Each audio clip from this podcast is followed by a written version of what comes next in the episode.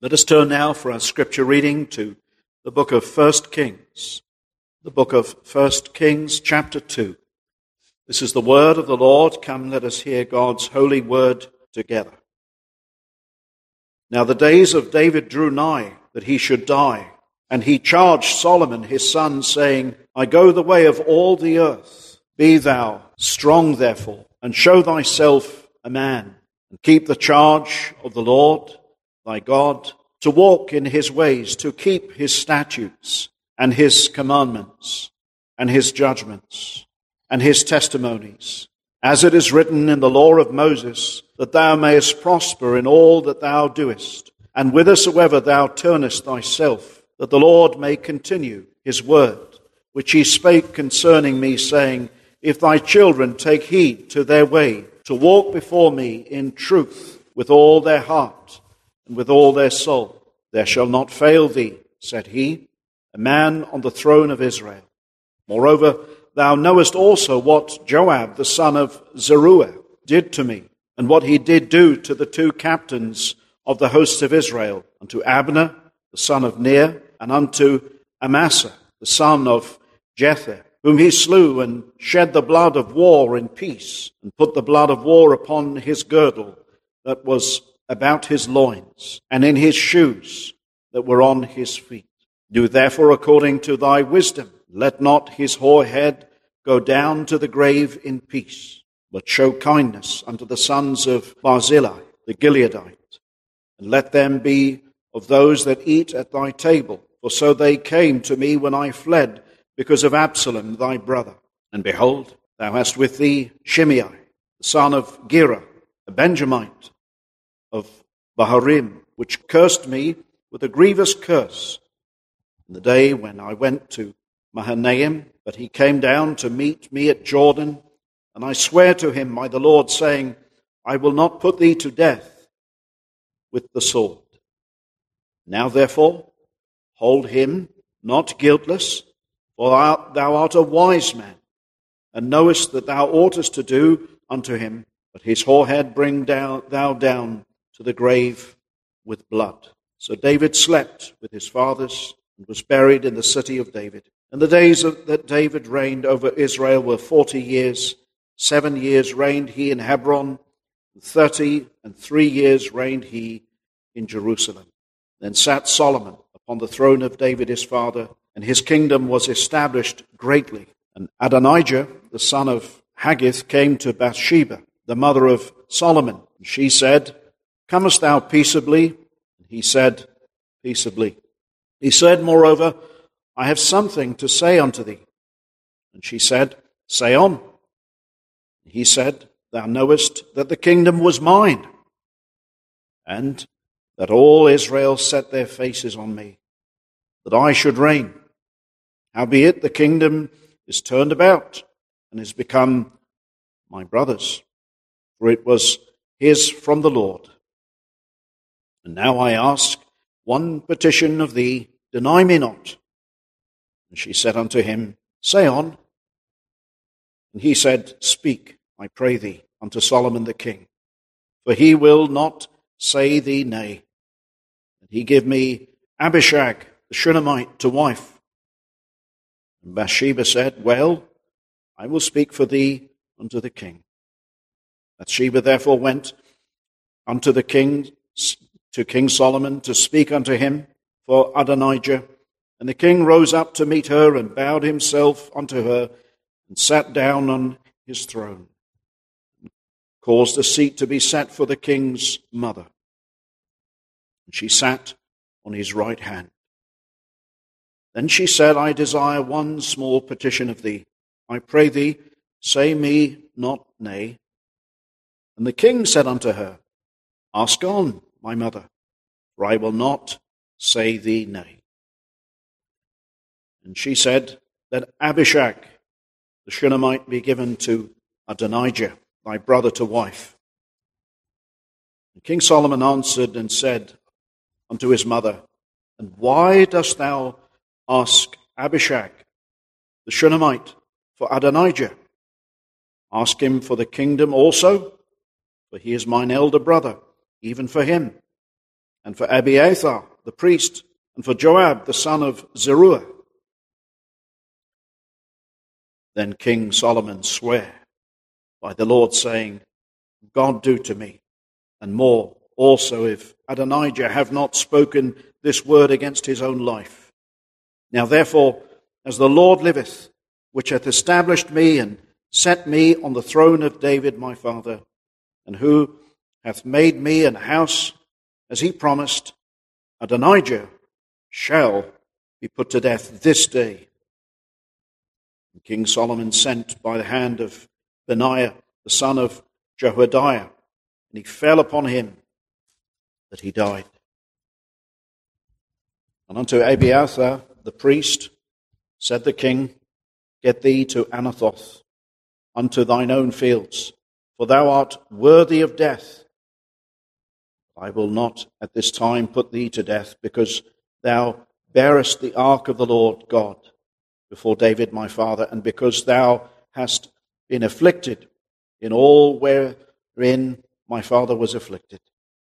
So Solomon thrust out, thrust out Abiathar from being priest unto the Lord, that he might fulfill the word of the Lord, which he spake concerning the house of Eli in Shiloh. Then tidings came to Joab, for Joab had turned after Adonijah, though he turned not after Absalom. Joab fled into the tabernacle of the Lord and caught hold on the horns of the altar. And it was told King Solomon that Joab was fled unto the tabernacle of the Lord. And behold, he is by the altar. Then Solomon sent Benaiah, the son of Jehoiada, saying, Go fall upon him. And Benaiah came to the tabernacle of the Lord and said unto him, Thus said the king, Come forth. He said, Nay, but I will die here. And Benaiah brought the king word again, saying, Thus saith Joab. Thus he answered me. And the king said unto him, Do as he hath said, and fall upon him, and bury him, that thou mayest take away the innocent blood which Joab shed from me, and from the house of my father. The Lord shall return his blood upon his own head, who fell upon two men more righteous and better than he, and slew them with a sword. My father David, not knowing thereof, to wit, Abner the son of Ner, captain of the host of Israel, and Amasa the son of Jether, captain of the host of Judah, their blood shall therefore return upon the head of Joab and upon the head of his seed forever. But upon David and upon his seed and upon his house and upon his throne shall there be peace forever from the Lord. So Benaiah the son of Jehoiada went up and fell upon him and slew him. And he was buried in his own house in the wilderness. And the king put Benaiah, son of Jehoiada, in his room over the host, and Zadok the priest did the king put in the room of Abiathar. And the king sent and called for Shimei, and said unto him, Build thee an house in Jerusalem and dwell there. Go not forth thence any whither. For it shall be that on the day that thou goest out and passest over the brook Kidron, thou shalt know for certain that thou shalt surely die. Thy blood shall be upon thine own head. And Shimei said unto the king, The saying is good, as my lord the king has said. So will thy servant do. And Shimei dwelt in Jerusalem many days and it came to pass at the end of three years, two of the servants of Shimei ran away unto Achish, son of Maachah, king of Gath. And they told Shimei, saying, Behold, thy servants be in Gath. And Shimei arose and saddled his ass and went to Gath, to Achish, to see his servants. And Shimei went and brought his servants from Gath. And it was told Solomon, that Shimei had gone from Jerusalem to Gath and was come again. And the king sent and called for Shimei and said unto him, Did I not make thee to swear by the Lord and protested unto thee, saying, Know for a certain on the day that thou goest and walkest abroad any whither, that thou shalt surely die. And thou saidst unto me, The word that I have heard is good. Why then hast thou not kept the oath of the Lord and the commandment that I have charged thee with? The king said, moreover, to Shimei, Thou knowest all the wickedness which thine heart is privy to, that thou didst to my David my father. Therefore the Lord shall return thy wickedness upon thine own head, and King Solomon shall be blessed, and the throne of David shall be established before the Lord forever. So the king commanded Benaiah, the son of Jehoiada, which went out and fell upon him, that he died. And the kingdom was established in the hand of Solomon. Amen. So reads God's precious, infallible, inerrant, and sacred word, and may the Lord be pleased to bless the public reading of his precious word and the ministry of it to our needful souls here today. Let us draw near by faith. Let us pray and draw near to our God in heaven who hears prayer. The congregation, I'd like to turn your very prayerful attention to that passage that I read to you in 1 Kings chapter 2. We began last week to study, following our studies of 1st and 2nd Samuel, we began to look at 1st Kings, which marks the beginning of the reign or the end of David's life, which we see here in chapter 2, but the beginning of the reign of King Solomon as king. And one thing we notice in chapter 2 here is how very quickly Solomon dispatches of the true enemies of the kingdom. These men that are slain here will be executed, and rightfully so, as we will see and as we will consider this morning. Important lessons for us to learn, but also kindness to be shown to Barzillai and his family. And you will note in the book of Ezra and also Nehemiah that Barzillai and his sons were an honorable, a godly people. So enemies to be destroyed here. Solomon, of course, sets forth and is a uh, foreshadowing of the Lord Jesus. Did the Lord Jesus not say, And behold, a greater than Solomon is here? The Lord Jesus was not ashamed of Solomon. Certainly, Solomon had his sins, he certainly had his faults, but he was most wise and as I say, you see how quickly he dispatches of his enemies here. And even David acknowledges the wisdom that Solomon has, even at this early time here, as he begins to take over as king.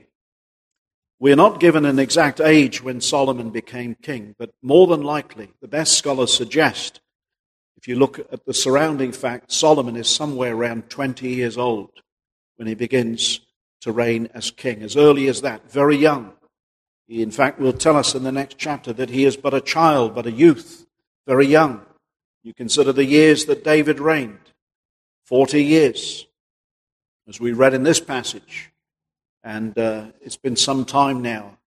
And now, in the will of God, Solomon will take charge as he is the anointed of the Lord to be king.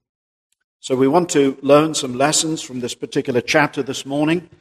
And the first thing I want to uh, glean with you in verses 1 to 4 is David's wise charge to Solomon, verses 1 to 4. Solomon is going to be made king. In fact, he is already been made king in the previous chapter. Remember when his brother tried to um, gather men together, including Joab, and Abiathar, the priest, and, uh, well, he's not king, but Solomon is king now. Now, David is on his deathbed, and he gives some last words to Solomon. Look at verse 1 with me. Now, the days of David drew nigh that he should die. And he charged Solomon his son, saying, I go the way of all the earth. Be thou strong, therefore, and show thyself a man and keep the charge of the Lord thy God, to walk in his ways, to keep his statutes and his commandments and his judgments and his testimonies, as it is written in the law of Moses, that thou mayest prosper in all that thou doest, and whithersoever thou turnest thyself, that the Lord may continue his word which he spake concerning me, saying, If thy children take heed to their way, to walk before me in truth with all their heart and with all their soul, there shall not fail thee, said he, a man on the throne of Israel. So that was God's promise to maintain this kingly line so long as there was honor to the Lord, so long there was a godly king. Now, this, we know, continued much longer in the southern kingdom, but eventually they would have no king. Days of darkness. Israel in the north fell. But here we are in the days of David dying and Solomon, the great king, to take over.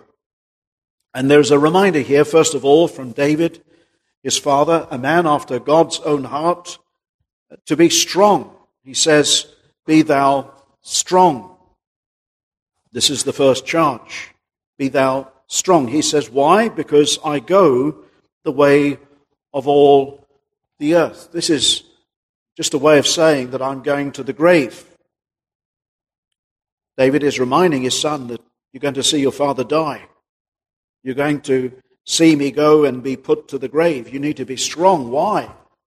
Because I suppose we could say Solomon, we know that he was loved of the Lord. We'll look at that in a moment.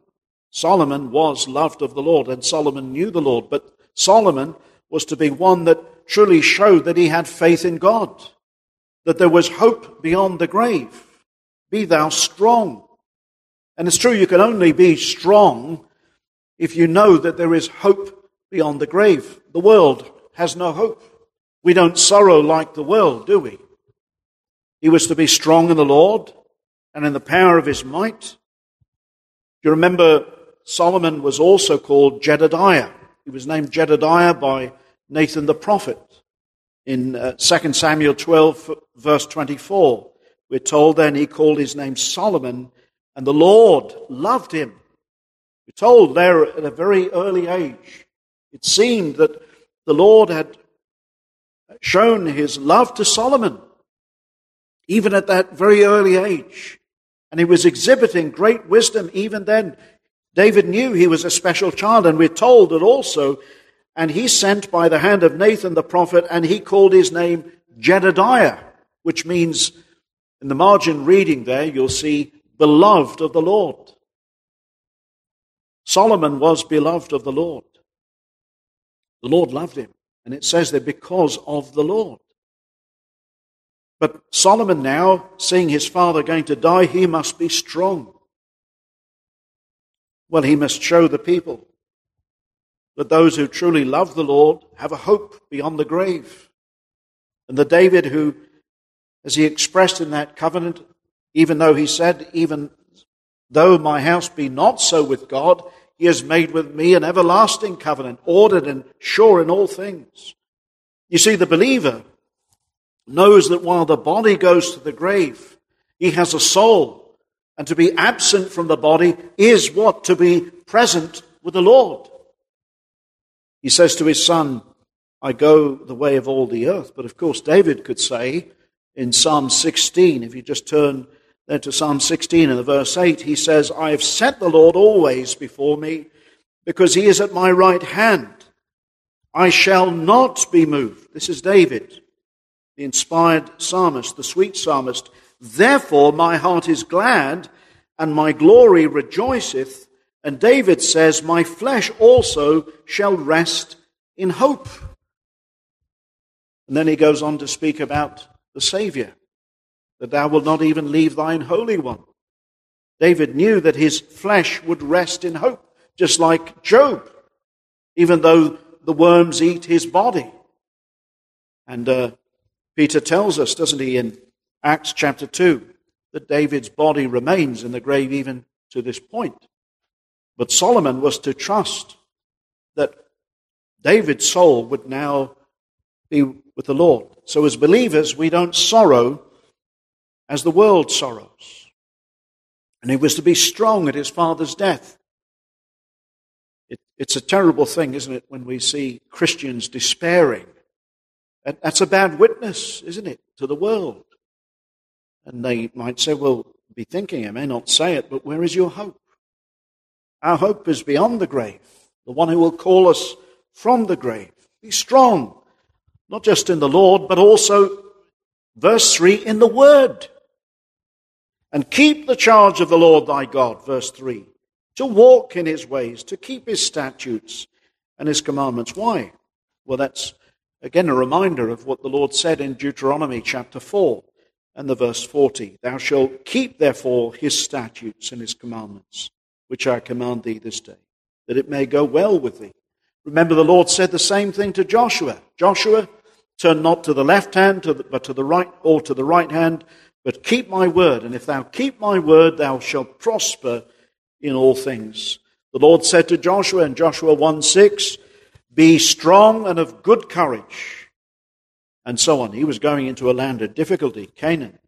And the Lord said, Only be thou strong and very courageous, that thou mayest observe to do according to all the law which Moses my servant commanded thee. So there's the promise. And the promise is if you do this, Solomon, the kingdom will be established. You see, God had promised to keep Israel. Notice the end of verse 4 There shall not fail thee a man on the throne of Israel. If a man will walk after God, God will bless the nation. But sadly, we know much later on this was not the case with Israel or Judah. Secondly, you notice David's charge concerning Joab, verses 5 and 6. Now, Joab had brothers that were more honorable than him, but Joab proved to be a particular menace for David. Not all of the brothers were like Joab. But Joab, and by the way, was mentioned by one that there is a relation. It's his nephew. However, notice there's a particular charge here concerning Joab, verses 5 and 6. Moreover, thou knowest also what Joab the son of Zeruiah did, some say Zeruiah, did unto me, or did to me. The first thing upon David's mind after giving Solomon this charge is a particular man. The first one that comes to mind for David is one that has really done much harm, as we will see, to David in his reign as king. He says, Moreover, Thou knowest also what Joab the son of Zeruiah did to me. What did he do? Well, the first thing is, remember when, and this was wrong, he was simply just disobeying the king's orders. And, and this is often what, what Joab did. David was king, and God had put authority in David's hands. But often Joab undermined him. Now, we know that Absalom was a guilty man. But David said to him, Do not slay him. But, Absalom, uh, but uh, Joab did slay him. He disobeyed the orders. Contrary to David's orders, he slew Absalom. Secondly, we've seen it in this last chapter how he adjoined himself with Adonijah. This is a mysterious thing. David never announced that Adonijah would be king. And yet we find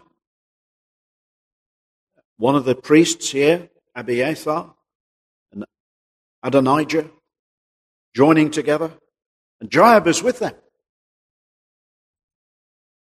Adonijah the son wants to be king. Joab defects, and it seems to join with Adonijah not directly against David, but we could say he was undermining David because ultimately David hadn't announced that Adonijah would be king. Solomon would be king. He always seems to be going ahead of himself. Thirdly, what did Joab do? He slew captains of the host of Israel, and that was a sin. The commanders of Israel's army. Whether he felt it was right or wrong, that would be wrong but unless the king issued that command to do so. Remember, he slew, it's mentioned here, Abner the son of Ner, and then Amasa the son of Jether. Now, of course, these men were sinners and did wrong, but they were David's army captains. And for Joab to slay them was undermining David. And this is wrong. Loyalty to the king should come first. Reminds us, doesn't it? We sometimes might feel it's right to do something. But if it's undermining, if it's undermining God ordained leadership, it's wrong. Joab never had the right to take matters in his own hand. And this is the problem. He never seemed to be able to rein in Joab. Joab sometimes was a law to himself. And th- this is a wrong spirit. He should have submitted himself to the king. Joab, it seems, in all of these instances, was a person who was directly attacking the appointed leadership which God had placed David in. Joab was very hard to keep under control. And we have to be careful. There are people that can be like that, even in the church. You know, who are a, a law unto themselves. You know, it seems that many times jo- Joab would say, Yes, David, no, David, three bags full, David. But he undermined David's authority. And there can be people like that. We have to be very careful. We have to watch our spirit. This is a wrong spirit. It's a very subtle spirit. And David never seemed to really have the wisdom as to how to deal with Joab. But you know what? He tells us here that Solomon knows how to deal with him. What does he say? Well, he, he says, as you read, verse 6, therefore, according to thy wisdom, and let not his hoar head go down to the grave in peace.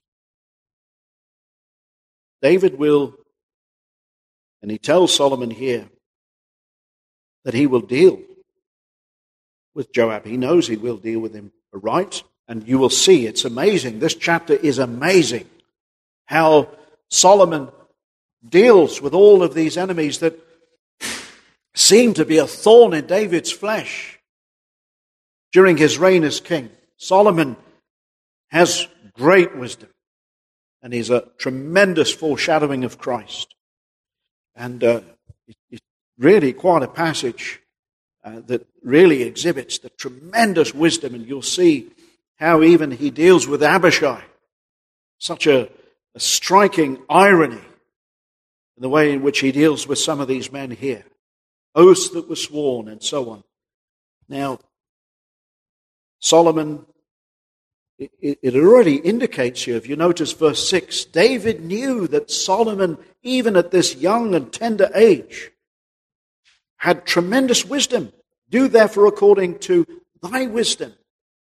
He knew he was not leaving the kingdom in the hands of a fool, but one that was even wiser than he, that would be able to dispatch with his enemies very quickly. See, Joab was a very crafty fellow and very subtle. He undermined. He was a smooth talker, but he will be no match for Solomon. No match at all. Solomon will make easy work of it. Dr. John Gill writes David exhorts him to use the wisdom he had and take the first and fittest opportunity to cut him off for his former, former murders and late treason. As a dangerous man to his government and the peace of it. Now, his brothers were better than him. Joab is a menace, a menace because very often what he did was for his own ends, as Dr. John Gill will comment on and has commented on previously. I found it very helpful concerning Joab. Secondly, we notice David's charge to show kindness to the sons of Barzillai. Verse 7 But show kindness unto the sons of Barzillai the Gileadite, and let them be of those that eat at thy table, for they came to me when I fled because of Absalom, thy brother. Remember when David went over the other side of the brook Kedron and he was fleeing because of the rebellion of Absalom. And this man, Barzillai, he is such a wonderful character. This dear old man showed such kindness to David, such generosity. And you know, when David was restored back to the king, kingdom, Barzillai, he said he didn't want honor. He said, I have everything. He didn't want honor. He didn't do it for honor. And later on, as I said earlier, you can read of the sons of Barzillai in the book of Ezra and also in the book of Nehemiah. But Barzillai seems, it seems, to have passed by now because he says, Show kindness unto the sons of Barzillai. Perhaps the old man has died. But if he's died, he seems to be a godly man. He is with the Lord. He has his reward now, doesn't he? Barzillai didn't want reward in this life, but his reward is with the Lord. And the Lord never forgets, does he, these things. Thirdly, you'll notice the charge concerning Shimei. It's interesting. Shimei, remember, cursed David. And, uh, well, David swore himself to an oath. Now, notice with me verse 8 And behold, thou hast with thee Shimei, son of Gera, a Benjamite of Bahurim. Remember, he was of the household of Saul. And he accused David, do you remember, of murder, of bloodshed, of killing many of Saul's family. Couldn't have been anything further from the truth. David had shown kindness, and particularly to Mephibosheth. Even when Saul was going to kill him, he spared Saul's life. He never spoke an unkind word against Saul. David was always kind. And then, you remember when David went over the Kidron, and uh, what did Shimei do? He saw David on his own with a few men, and he came, he was on the hill, and he threw up dust in the air, and he was cursing David, calling him a bloody man. 2 Samuel 16. A time when Absalom rebelled and David was on the other side, crossed over the Kidron and came back again. We read there in 2 Samuel 16, verse 5 Shimei, the son of Gera, he came forth and cursed still as he came.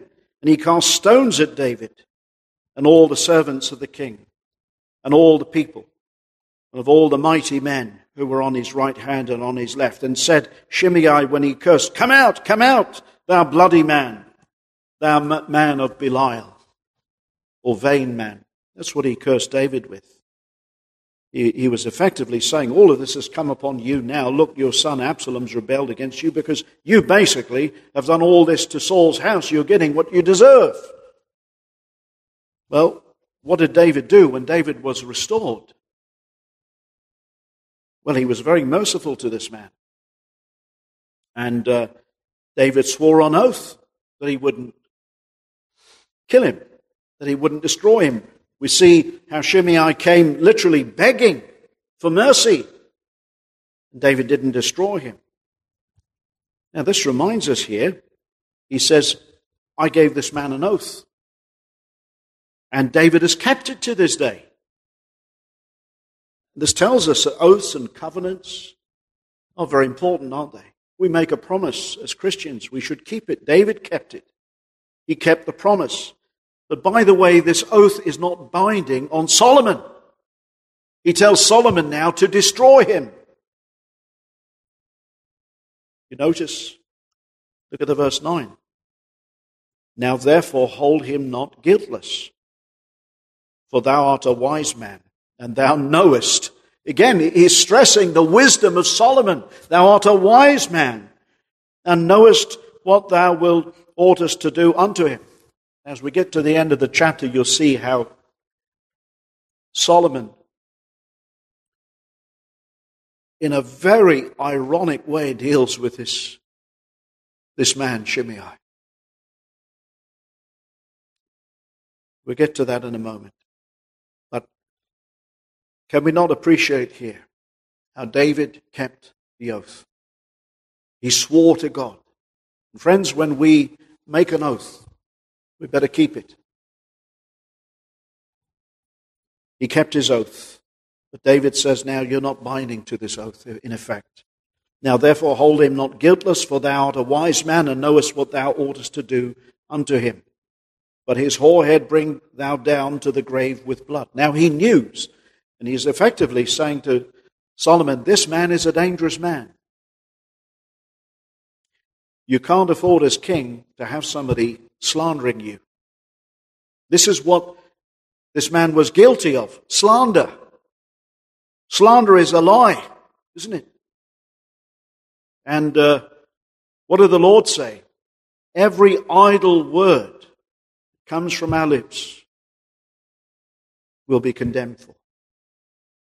Know, God takes slander very, very seriously, doesn't he? We have to be careful of what we say about other people. Never utter something that is false. That's what Shimei was doing. He was undermining David. And he knew that this man would continue to undermine the house of David. Matthew 12:36 But I say unto you that every idle word that men shall speak they shall give an account thereof in the day of judgment. And certainly Shimei here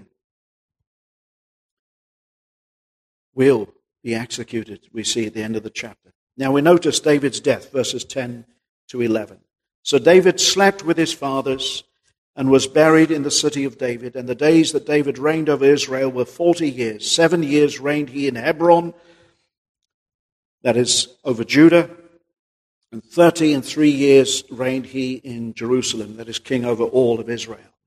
And we have a little note there in Acts 13 how David served his generation. Acts 13, verse 36. For David, after he had served his own generation by the will of God, fell on sleep and was laid unto his fathers and saw corruption. Now, it's worth saying just a little something about David. David was certainly not a perfect man, but David loved the Lord.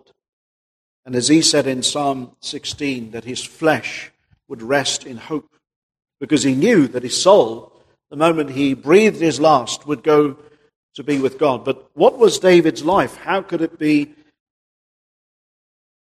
What could be said of his life? It says he served his own generation.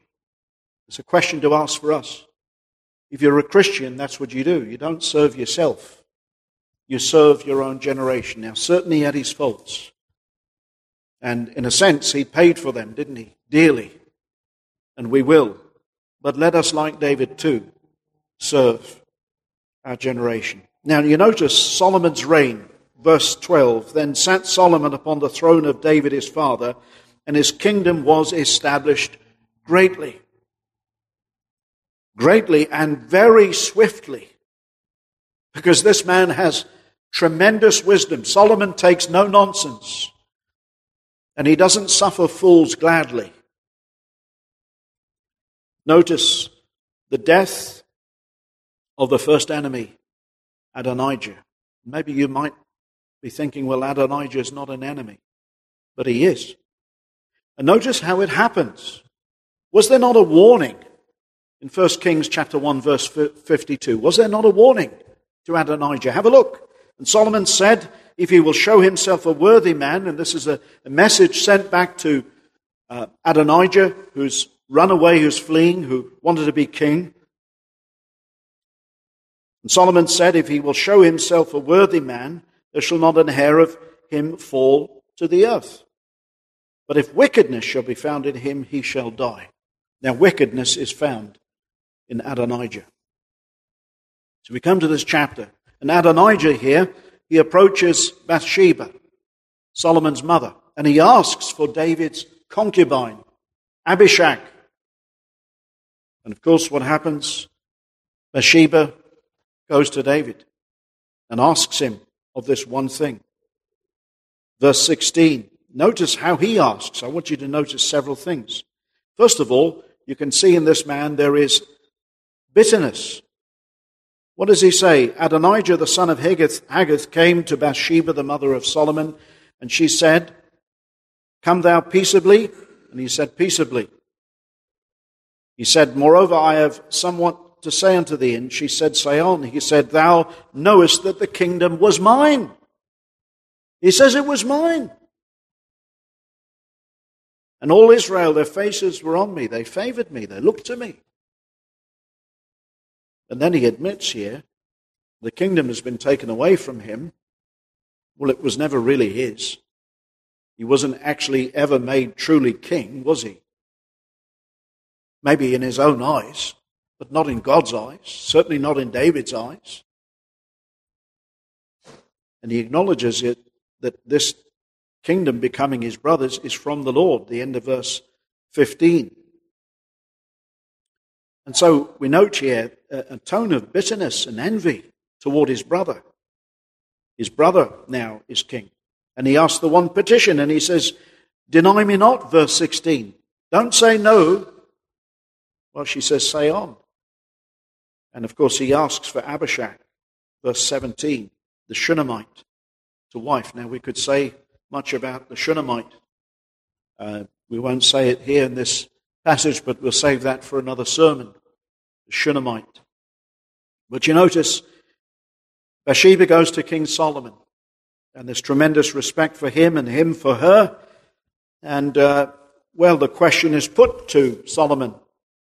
And Solomon is, to say the very least, enraged at the whole idea because he saw that in Adonijah asking for this concubine, it was a claim to the throne. Because Abishag was viewed as a sort of secondary wife. And if Adonijah would have her, he could somehow claim throne. Really, it was treason at the heart.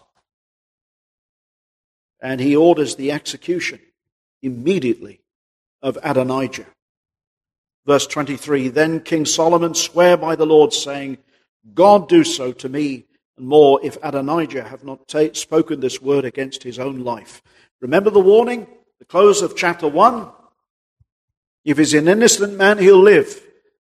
But if there is sin, if there is a harboring of bitterness, and if there's any treason found in him, it means death. And he calls for Benaiah, Benaiah, the son of Jehoiada, to fall upon him. And he did so that he died. Verse 25. You see how Solomon, he sees the threat and he wastes no time with his brother. And this is why the, the kingdom is established so quickly. Because we could say it this way men didn't mess with Solomon. He meant business. And he would take no threats.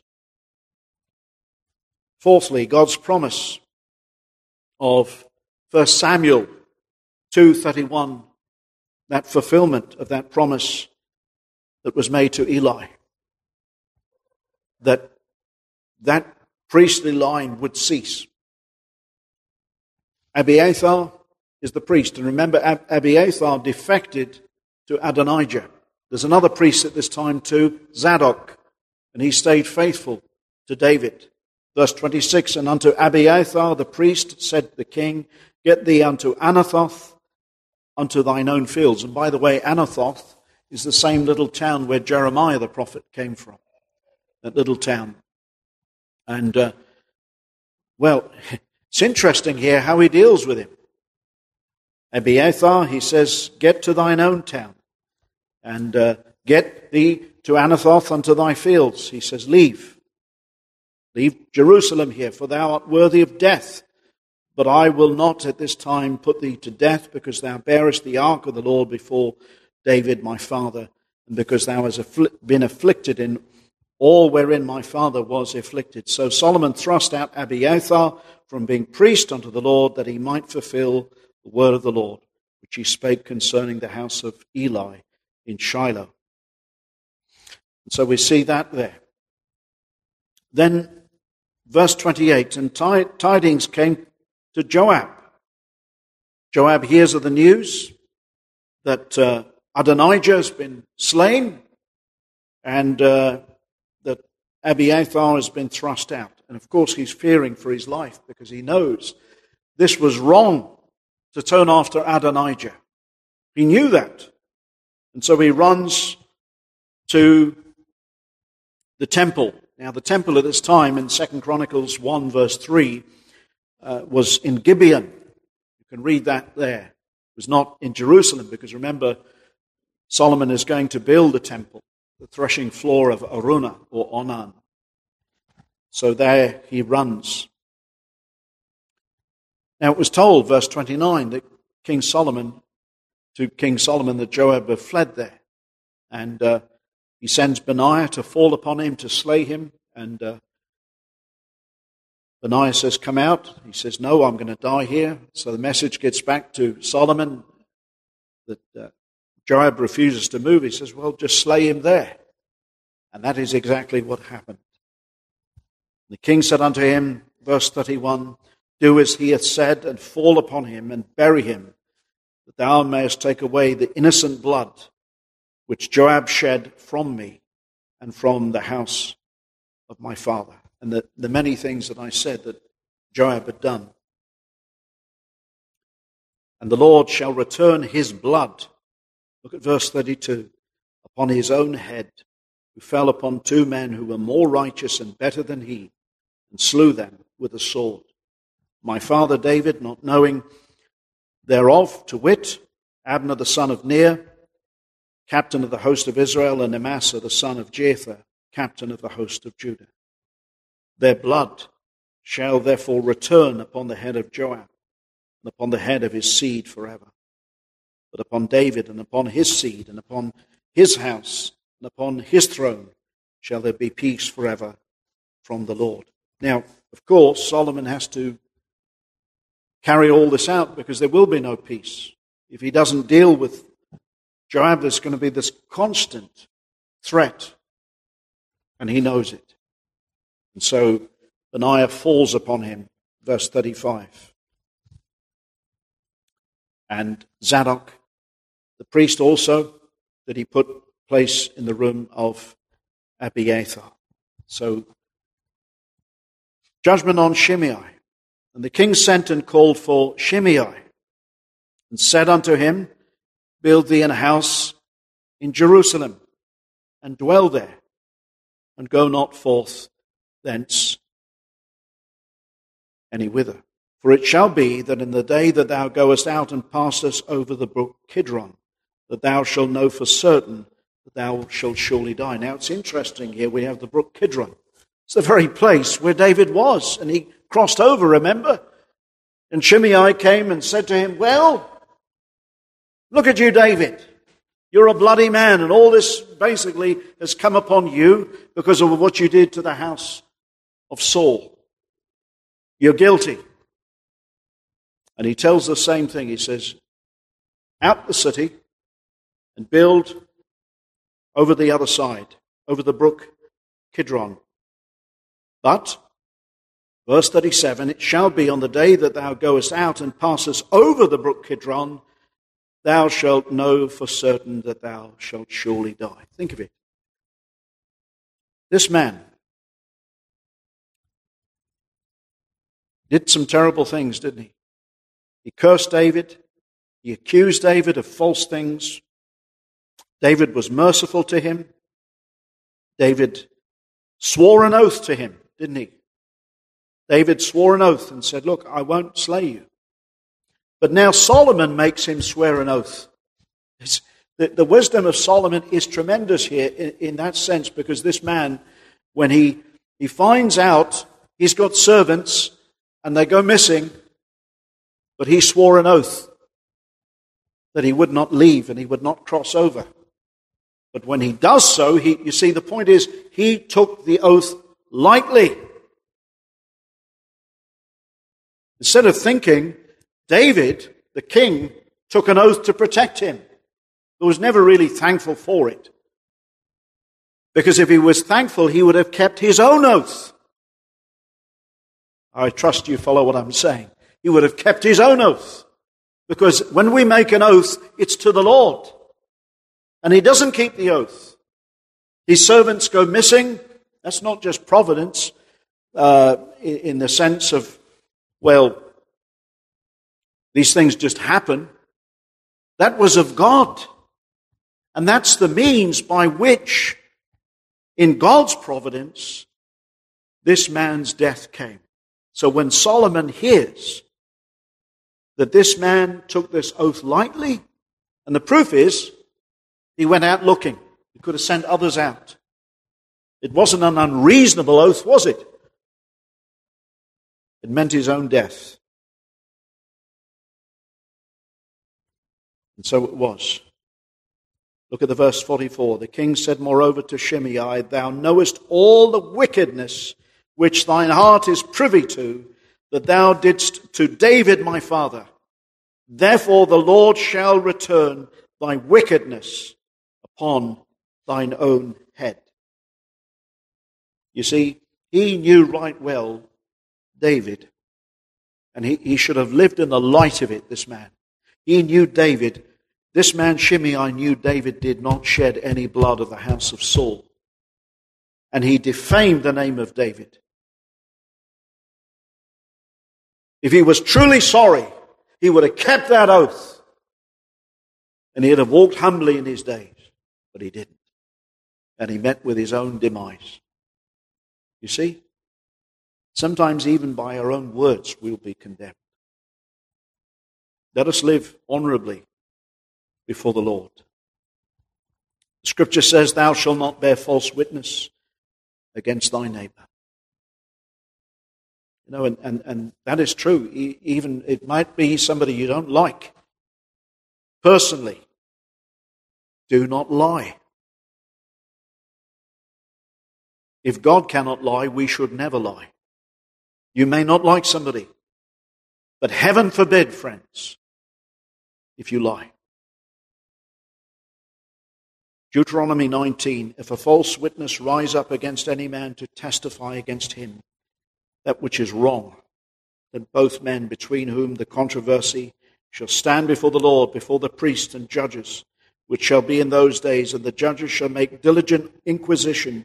And behold, if the witness be a false witness, and hath testified falsely against his brother, then thou shalt do to him as he had thought to have done to his brother. You go back to what Shimei said when he was casting all the dust in the air. He was wishing the death of David.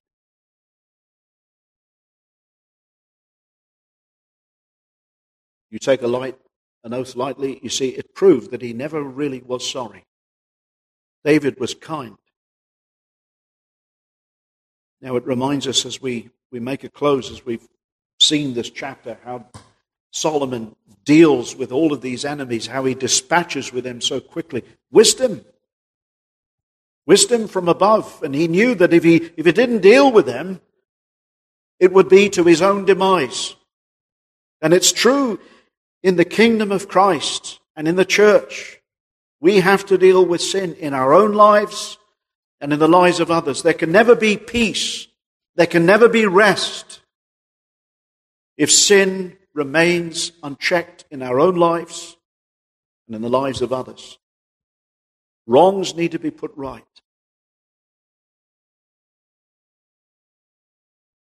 But we look to the Lord, don't we? Never lied. Our hope's in Him. David certainly lied. Didn't he lie about Bathsheba? A lot of things in his life. Abraham lied. But we look to one who, as Peter says in 1 Peter 2 22, who did no sin, and neither was guile found in his mouth. We look to the Lord Jesus, who is holy, harmless, undefiled, separate from sinners, who lived for us, who died for us. He, the just, dying for the unjust, that he would bring us unto God. And if he has done that, don't we owe him a debt of love? Look at Shimei. Where was his gratitude? He should have lived in the light. David has been merciful. I have now sworn an oath to Solomon. So long as he kept that oath, he would have been alive. But the fact that he didn't keep the oath proved that he was never really sorry, was he?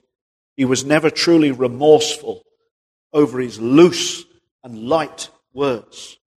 My friends, let us never be people of flippancy, of anger and malice. Often, when we're angry, we say things that are wrong. We say things in a rage. That is terrible, isn't it?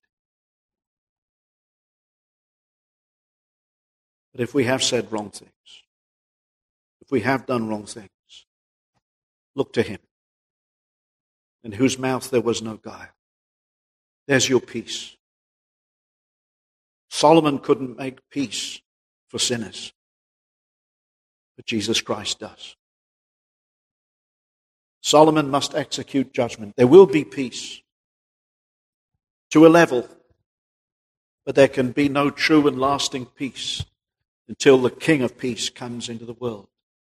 Jesus Christ, making peace through his blood, says Paul. We have peace with God through our Lord Jesus. And if that is the case, you will show it, my friend, by a peaceable life. You will walk humbly and you will walk nobly as I must for his name's sake. Amen.